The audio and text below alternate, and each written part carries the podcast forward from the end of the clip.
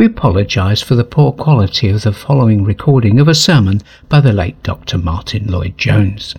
Although we have digitally restored this to improve clarity, the quality is not as good as we would like. We do apologise for this, but nevertheless hope that this sermon will be a great encouragement and a blessing to you.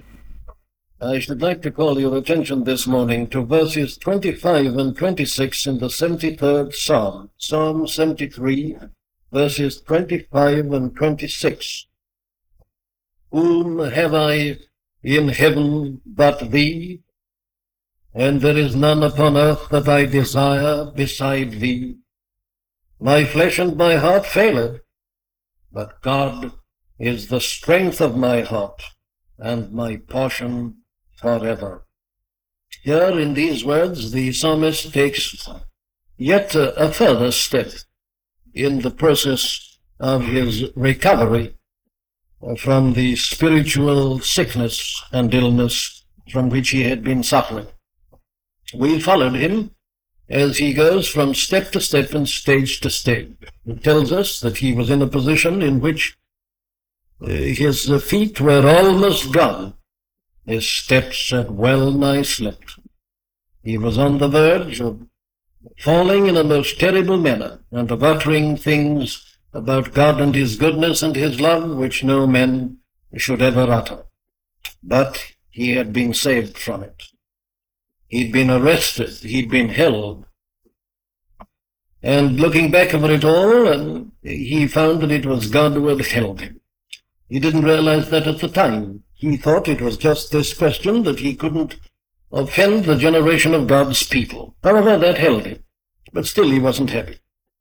And he didn't begin to understand the position until he went into the sanctuary of God. And it was there. He was given to see clearly the truth about that problem which had been perplexing him. Why is it that the ungodly seem so often to be having a good and a remarkable time in this world, whereas God's people seem so frequently to be suffering and having difficulties and trials? There he saw it all. God revealed it to him. He saw the truth about the ungodly. He saw the truth about God. He saw the truth about himself.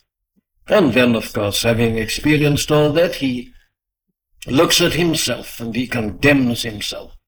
He repents in sackcloth and ashes.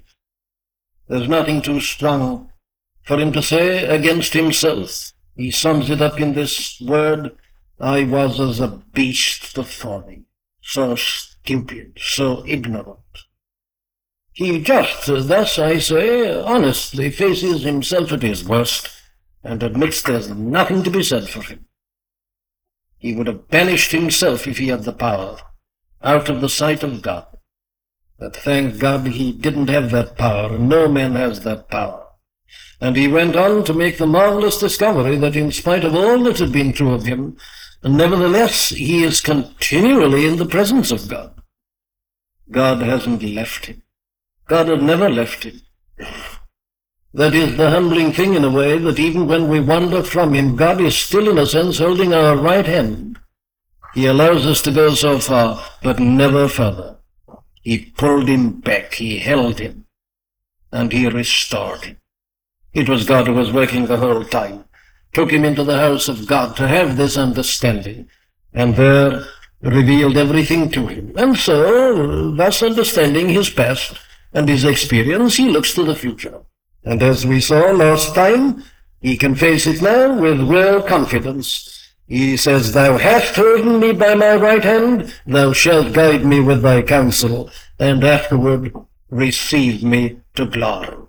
He's convinced that a God who's done all this for him is a God who can never let him go, and he never will let him go.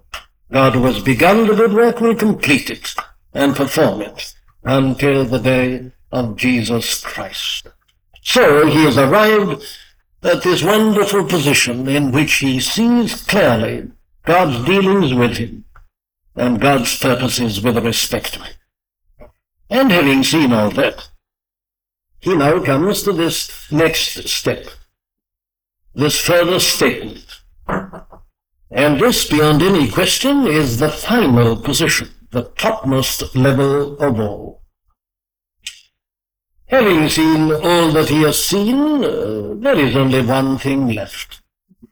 It's quite inevitable, and here it is.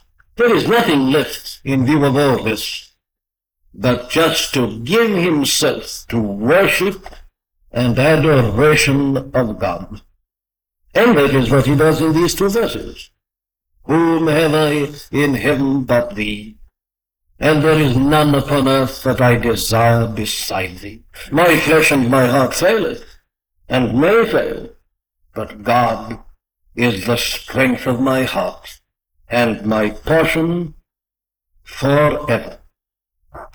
Now I say that this is the next inevitable step, and I'm very concerned about that point, and I want to emphasize it.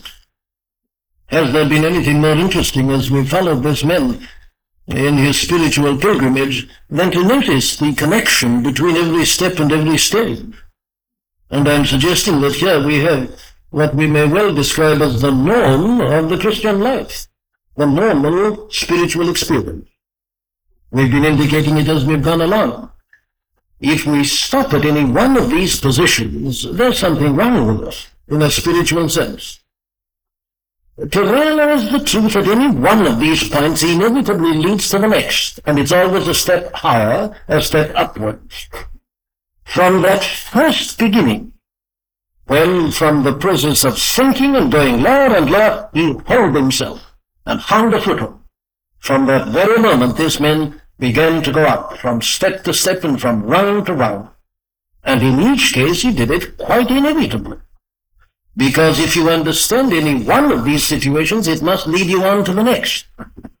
And so, I say that this man, having realized all these things about God and God's gracious dealings with him, and the marvelous doctrine of grace in its various manifestations, he just almost involuntarily and quite inevitably found himself worshipping God and adoring before him at his wonderful throne. Now, this, I say, is the end of the process, and it is the uttermost, topmost level at which we can ever arrive. Indeed, I do not hesitate to say that in these two verses we have the goal of salvation. This is what it's all about, what it's all for. And this man had arrived at it. May I say something here in parenthesis? One often finds a tendency amongst Christian people to depreciate the Old Testament. It isn't that they don't believe in it as the Word of God. They do, of course. But there is a tendency for them to contrast themselves with the saints of the Old Testament. It's dispensationalism run riot and run mad. These sharp divisions, which are not at all justified by the Scriptures themselves. And the tendency for people to say is, of course, we are in Christ. We've received the Holy Spirit. The Old Testament saints didn't know all this. And they were therefore on a very inferior level. We tend to contrast ourselves with them to our advantage and to our favor. Well, if there's anybody who's tended to think like that, I have just one simple question to put to you, and it's this. Can you honestly use the language that this man uses in these two verses? Have you arrived at a knowledge of God and an experience of God such as this man had? Can you say quite honestly, whom have I in heaven but thee, and there is none upon earth that I desire beside thee? How prejudiced we are, how ready to foist our ideas onto the Scripture.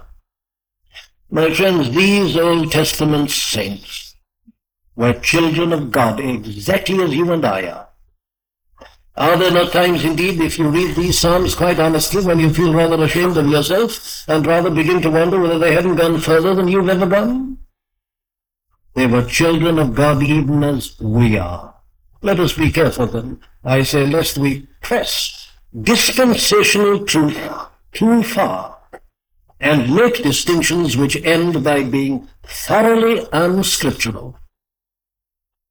This man is able to speak like this about his relationship to God. I do not hesitate to aver that the whole business of the New Testament gospel and its salvation is simply to bring us to this.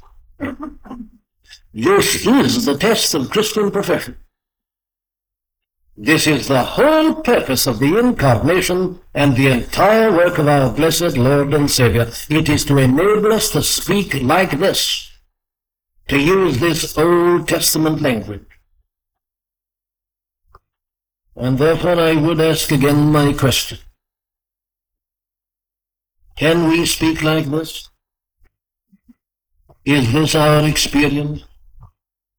Do we know God as this man knew him?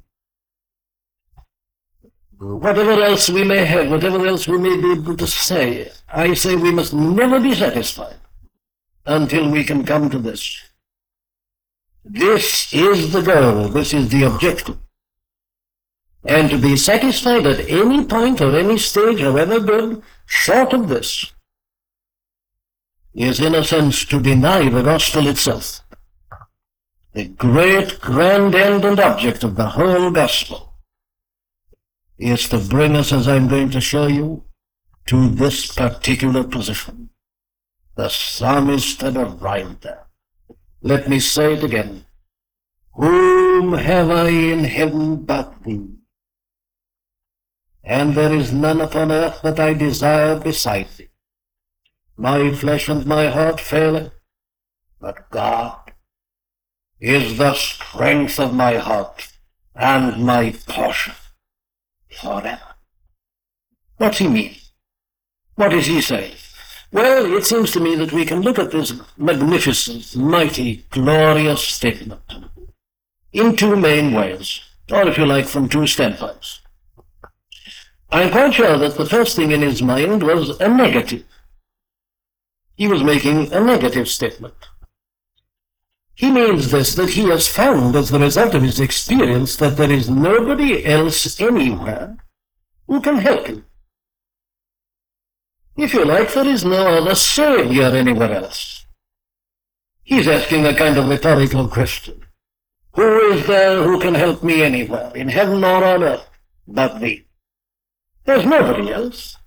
When I'm in trouble, he says, and when things have gone wrong, and when I'm really at the end of the tether, and I don't know what to do nor where to turn, I found, says this man, that there's nobody apart from thee.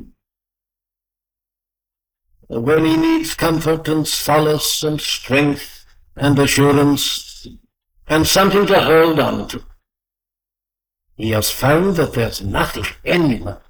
There is no one apart from God. Now, I think this negative is important for us. It's important for us all. Indeed, I thank God for the negative. I find it very comforting. For I imagine that what this man is saying can be put in this form.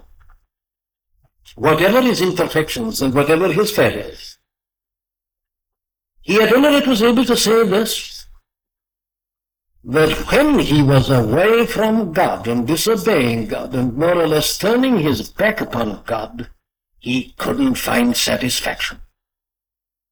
There was an emptiness about it all.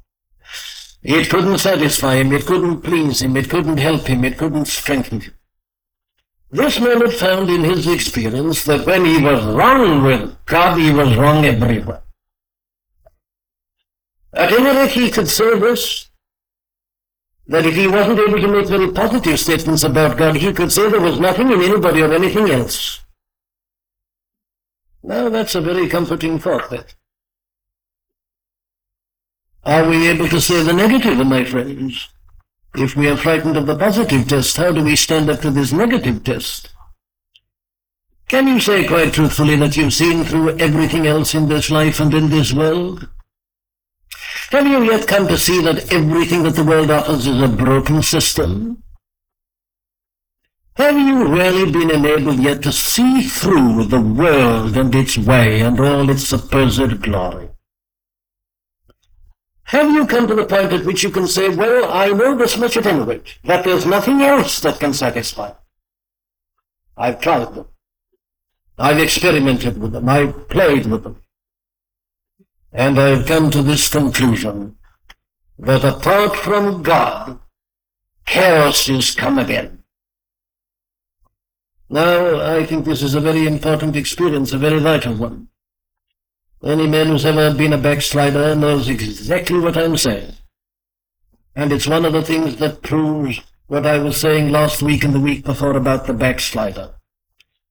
The backslider is a man who, because of his relationship to God, can never really enjoy anything else. He tries them, but he's miserable while he does so. He knows it's wrong. He sees through it all. And this man is making that negative statement. Now, this, therefore, is something by which we must always test ourselves. And it is, in its remarkable way and in its own way, a very striking statement of one's Christian faith and belief. That is often, I say, the first stage. That suddenly you find that everything else has become different. Old things have passed away, all things have become new. They don't seem to possess the charm and the value that they once seemed to have. And you're just conscious that when you're not in the right relationship to God, that the very foundation seems to have gone. Search where you will, travel to the ends of the earth, try and find satisfaction anywhere else, heaven or earth. Without God, there is none. That's the first element in the statement. But obviously we don't stop there, we can't leave it at that. The statement is also a very positive one. And let me emphasize this. Let me try to subdivide with this man's positive assertion here. Positively he's saying, I think in the first place, that he now desires God himself, not what God gives or what God does. Now, that's a very important statement for this reason. The whole essence of this man's problem, in a sense, had been just this, that he had been putting what God gives in the place of God himself. That was his problem about the ungodly. They're having a good time. Why am I not having a good time? Why am I being plagued all the day long? Why is it that I seem to have washed my hands and purified my heart in vain? Now, what was his trouble? Well, his trouble was, you see, that he was more interested in the things that God gives to us than in God himself. And because he didn't seem to be having the things he wanted, he began to doubt God's love. But now he's got over it all, he's healthy again, and he's now got to the place in which he can say quite honestly, he desires now God himself, and not what God gives nor what God does. I want to put this very strongly. The ultimate test of the Christian is that he desires God even more than he desires forgiveness. We all desire forgiveness, and it's right to desire forgiveness. Yes, but that's a very low state of Christian experience. The uttermost of Christian experience is when a man says, yes, beyond forgiveness, what I desire is God, God himself. We often desire power, don't we? Ability, various gifts. It's right in a sense to desire them, but if we ever put those things before God again, we're showing we're very poor Christians. The Christian desires the giver and not the gift. We desire blessings of various types. We pray to God for them, and often in doing so we are insulting God, because in a sense we are virtually telling him, I'm not really interested in you except as the fact that you are the one who can give me this blessing. We want the blessings, and we go and ask for the blessings, and we never stop to enjoy the blessed person himself. This man had been through all that, but now he's come to see that the greatest of all blessing is just to know God and to be in the presence of God. Well, the Bible is full of this. Take that 42nd Psalm which we read at the beginning. There it is again in those first two verses. As the hart panteth after the water brooks, so panteth my soul after thee, O God. My soul thirsteth for God, for the living God. When shall I come and appear before God? It's there, absolutely perfect. The main duty is crying out for this direct knowledge of God, this immediate experience of God. His soul panteth, he's thirsting for this, the living God. Not God as an idea, not God as a source and a fount of blessing, but the living person himself. Do we know this, my friends? Do we hunger for him and thirst for him? Are our souls panting after him? This is a very profound matter. And the terrible thing is that it's possible to go through life almost praying day by day and praying often perhaps by day and yet never realizing that the supreme thing is to come face to face with God, to worship him in the spirit, a spiritual worship, where you know that you're having traffic and doing business and having dealings directly with the living God. Have we known his presence? Is he real to us? Yea, let me put it on a lower level. Are we longing for that? Are we seeking that? Are we lacking satisfaction until we have that? Is that the greatest desire of our hearts this morning and our highest ambition? Beyond all other blessings and all experiences, just to know that we are there before him and with him and enjoying him. That was what the psalmist desired in the 42nd Psalm. That is what this psalmist of ours in the 73rd Psalm was actually enjoying. And of course Paul says exactly the same thing. He puts it in his own language. We had it there in the 10th verse of the 3rd chapter of the Epistle to the Ephesians. If you ask me, says Paul, what my desire is, my greatest desire is this, that I may know him, and the power of his resurrection, and the fellowship of his suffering. You notice his supreme ambition? Oh, let me not be misunderstood as I say it. His supreme ambition is not even to be a great soul winner. It was an ambition of his, and a right one, and should be. It wasn't to be a great preacher. It wasn't to do this and to have power, and to be used, no, beyond it all, including it all, that I might know him. Because as the Apostle reminds us, you see, if you put the other things first, you may find yourself, in a sense, as a preacher, becoming even a castaway.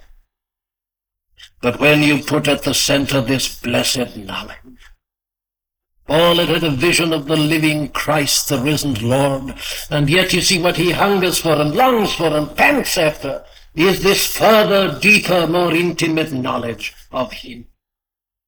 Personal knowledge, a personal revelation of the living Lord in a spiritual sense. It's everywhere. You see, there's nothing higher than this. Look at the aged John, writing his farewell letter to the Christians. And this is what he tells them in the first chapter of his first epistle. He says, my great desire is that your joy may be fulfilled. How is that joy to be fulfilled? Well, it's this, he says, that you may have fellowship with us, that you may share with us as partners the blessed experience that we've got. And what is that? Well, he says, our fellowship is with the Father and with his Son, Jesus Christ. They have fellowship. It doesn't mean that you're just engaged in God's work. It means that, of course, but that's the lowest level. The highest level is really to know God himself. This is life eternal, that they might know thee, the only true God, and Jesus Christ, whom thou hast sent. And indeed we have the authority of our Lord himself, not only in the verse I've just quoted, but in that other statement of his, when the men came to him and asked, which is the first and the greatest? May I ask another question? And I think it is these simple questions that really tell us the whole truth about ourselves. What are you looking for in heaven? Oh, let me ask the question that perhaps should come before that. Do you ever look forward to being in heaven? That's not being morbid. I like the way in which Matthew Henry once put it. We are never told in the scriptures that we should look forward to death, But we are told very frequently in the scriptures that we should look forward to heaven. The man who looks forward to death is simply wanting to get out of this world because of his problems and his troubles. That's not Christian at all. That's pagan. But the Christian has the positive, heaven. And therefore I asked, do we look forward to being in heaven? Yes, and in addition, what do we look forward to when we get to heaven? What is it that we're desiring? Is it the rest of heaven? Is it the deliverance from trials and troubles and tribulations? Is it the peace of heaven? Is it the joy of heaven? All those things are to be found there, thank God. But you know, that's not the thing to look forward to in heaven. It's this, it's still the same thing. It is the vision of God. Blessed are the pure in heart, for they shall see the vision splendid, the thunder standing in the very presence of God to gaze and gaze on thee. Do we long for that, my friend? Is that heaven to us?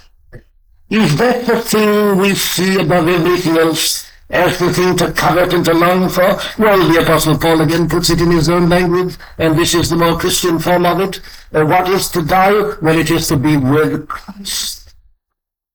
There's no need to add anything to that. And that is why I believe we are told so little about, in a detailed sense, about the life in heaven and in glory. People often ask that question, why aren't we told more about it, yes, sir? Well, I think there are two answers to that question. The first is this. That owing to our sinful state, any description which we might have, we would misunderstand. It's so glorious that our language is inadequate and imperfect. It can't describe it. But I think there's a second reason. It's the one I'm referring to now, and it's even more important. It is an idle curiosity that desires to know more. I'll tell you what heaven is, to be with Christ. And if that doesn't satisfy you, well, then you don't know Christ, that's all.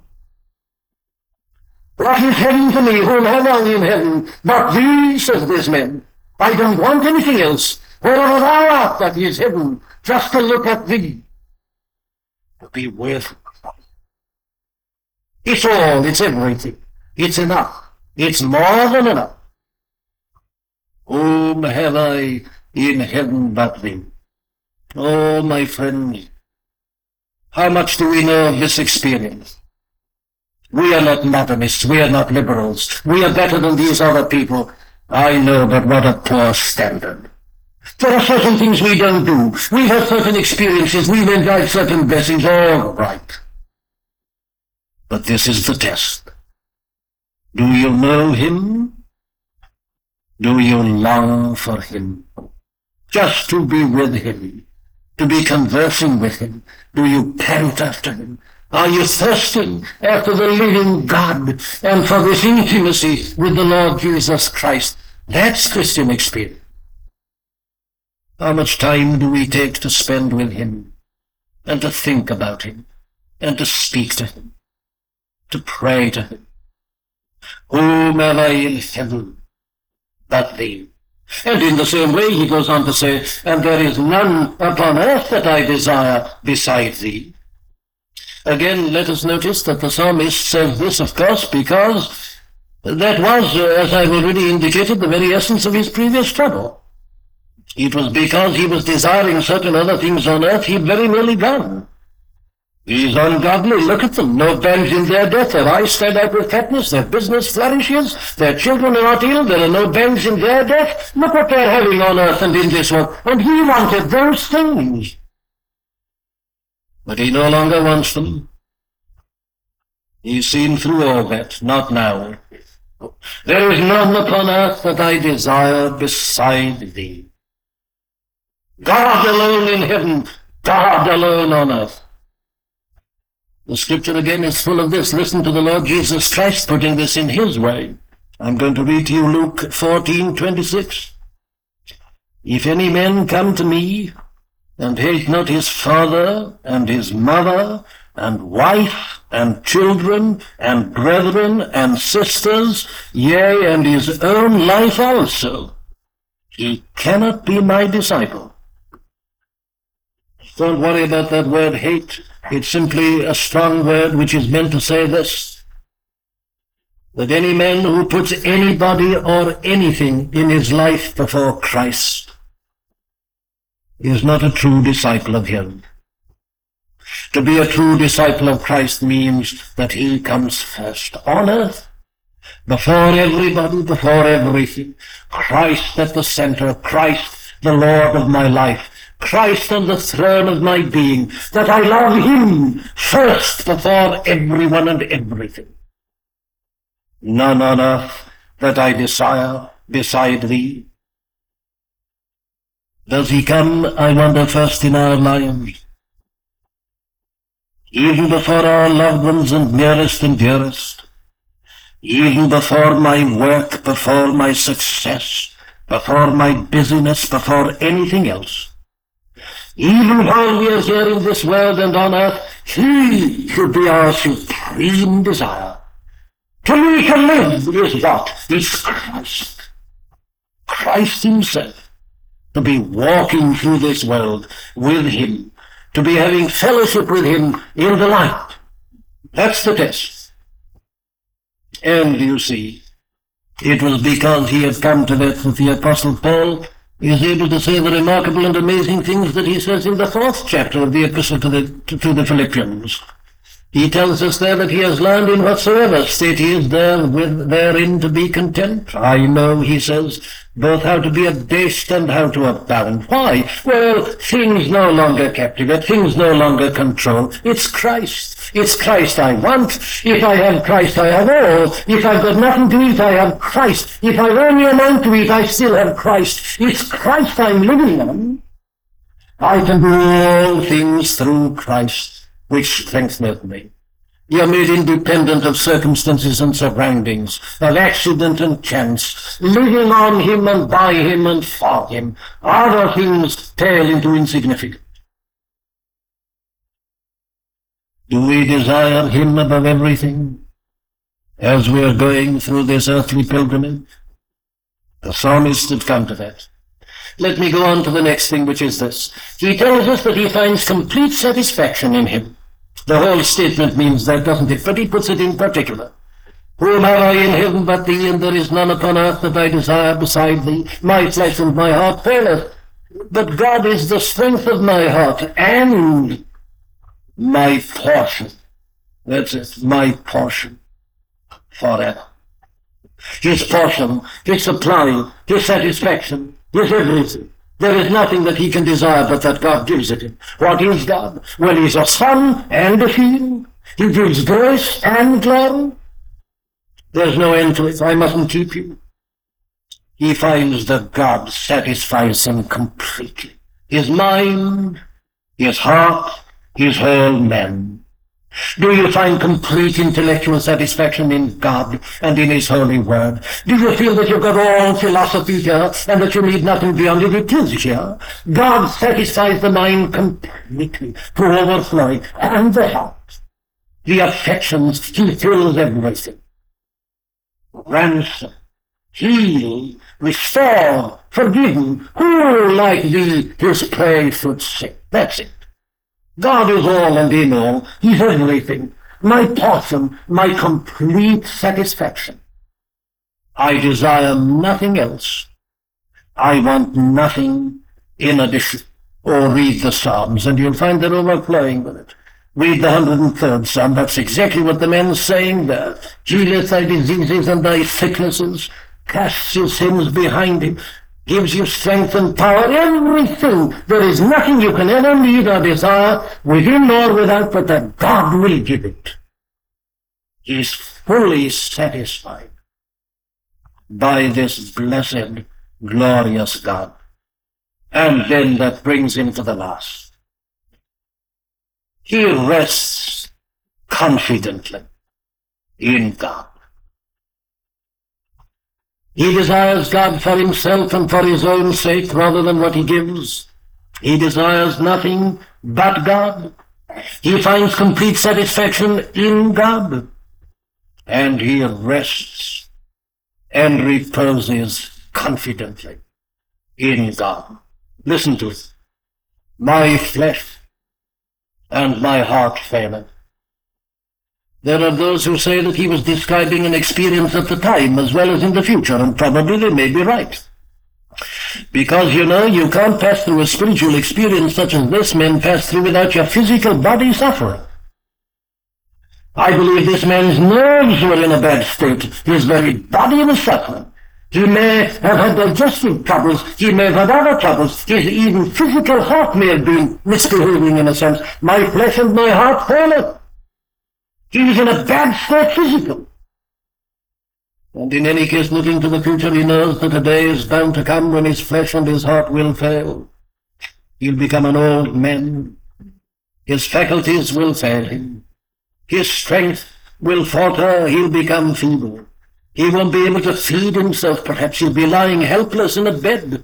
Everything seems to be going and slipping away. It's all right, says this man. Even when that happened, God, the same God still, is the strength of my heart. Now, it's generally agreed that the word that was used, which is translated here as strength, is the word rock.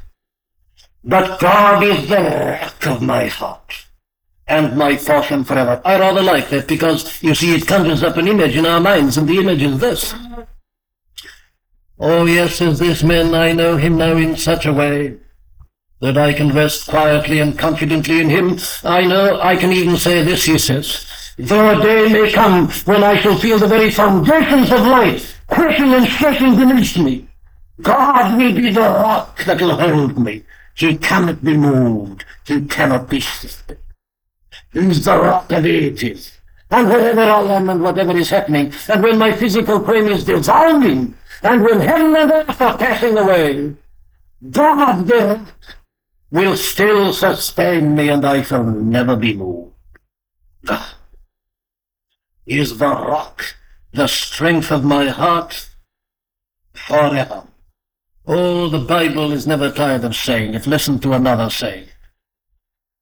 Visualizing terrible conditions which may come to pass, this is the comfort and the consolation that is given.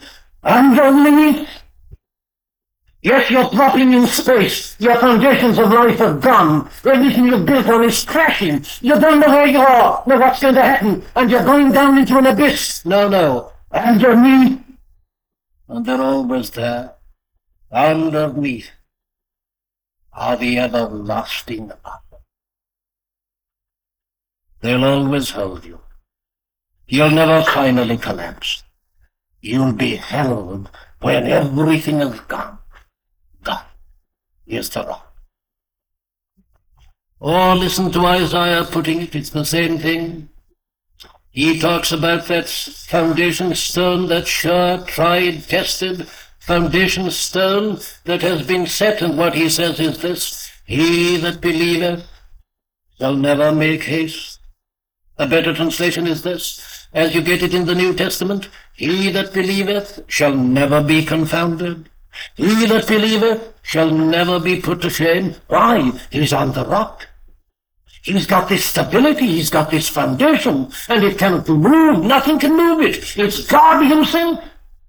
And on this rock, though my flesh and my heart may fail, I shall never be moved. I shall never be taken by surprise. I shall never be put to shame. God will see me right through. Very well, let me try and sum it up in a hymn which, alas, is not in our hymn book, but let me read it to you. This is the final confession of the Christian. My hope is built on nothing less than Jesus' blood and righteousness. I dare not trust my sweetest frame, but wholly lean on Jesus' name. On Christ, the solid rock I stand. All other ground is sinking sand. When darkness seems to veil his face, I rest on his unchanging grace. In every high and stormy gale, my anchor holds within the veil. On Christ, the solid rock, I stand. All other ground is sinking sand. His oath, His covenant and blood support me in the whelming flood. When all around my soul gives way, He then is all my hope and stay. On Christ, the solid rock, I stand. All other ground is sinking sand. That's it, my friend. Do we know it? Are we on the rock? Do we know Him? Don't live on your work. Don't live on your own business, on your own activity. Don't live on your experiences. Live on nothing. They'll all go. You'll have the devil suggesting to them that they can be explained psychologically. You'll become old and tired.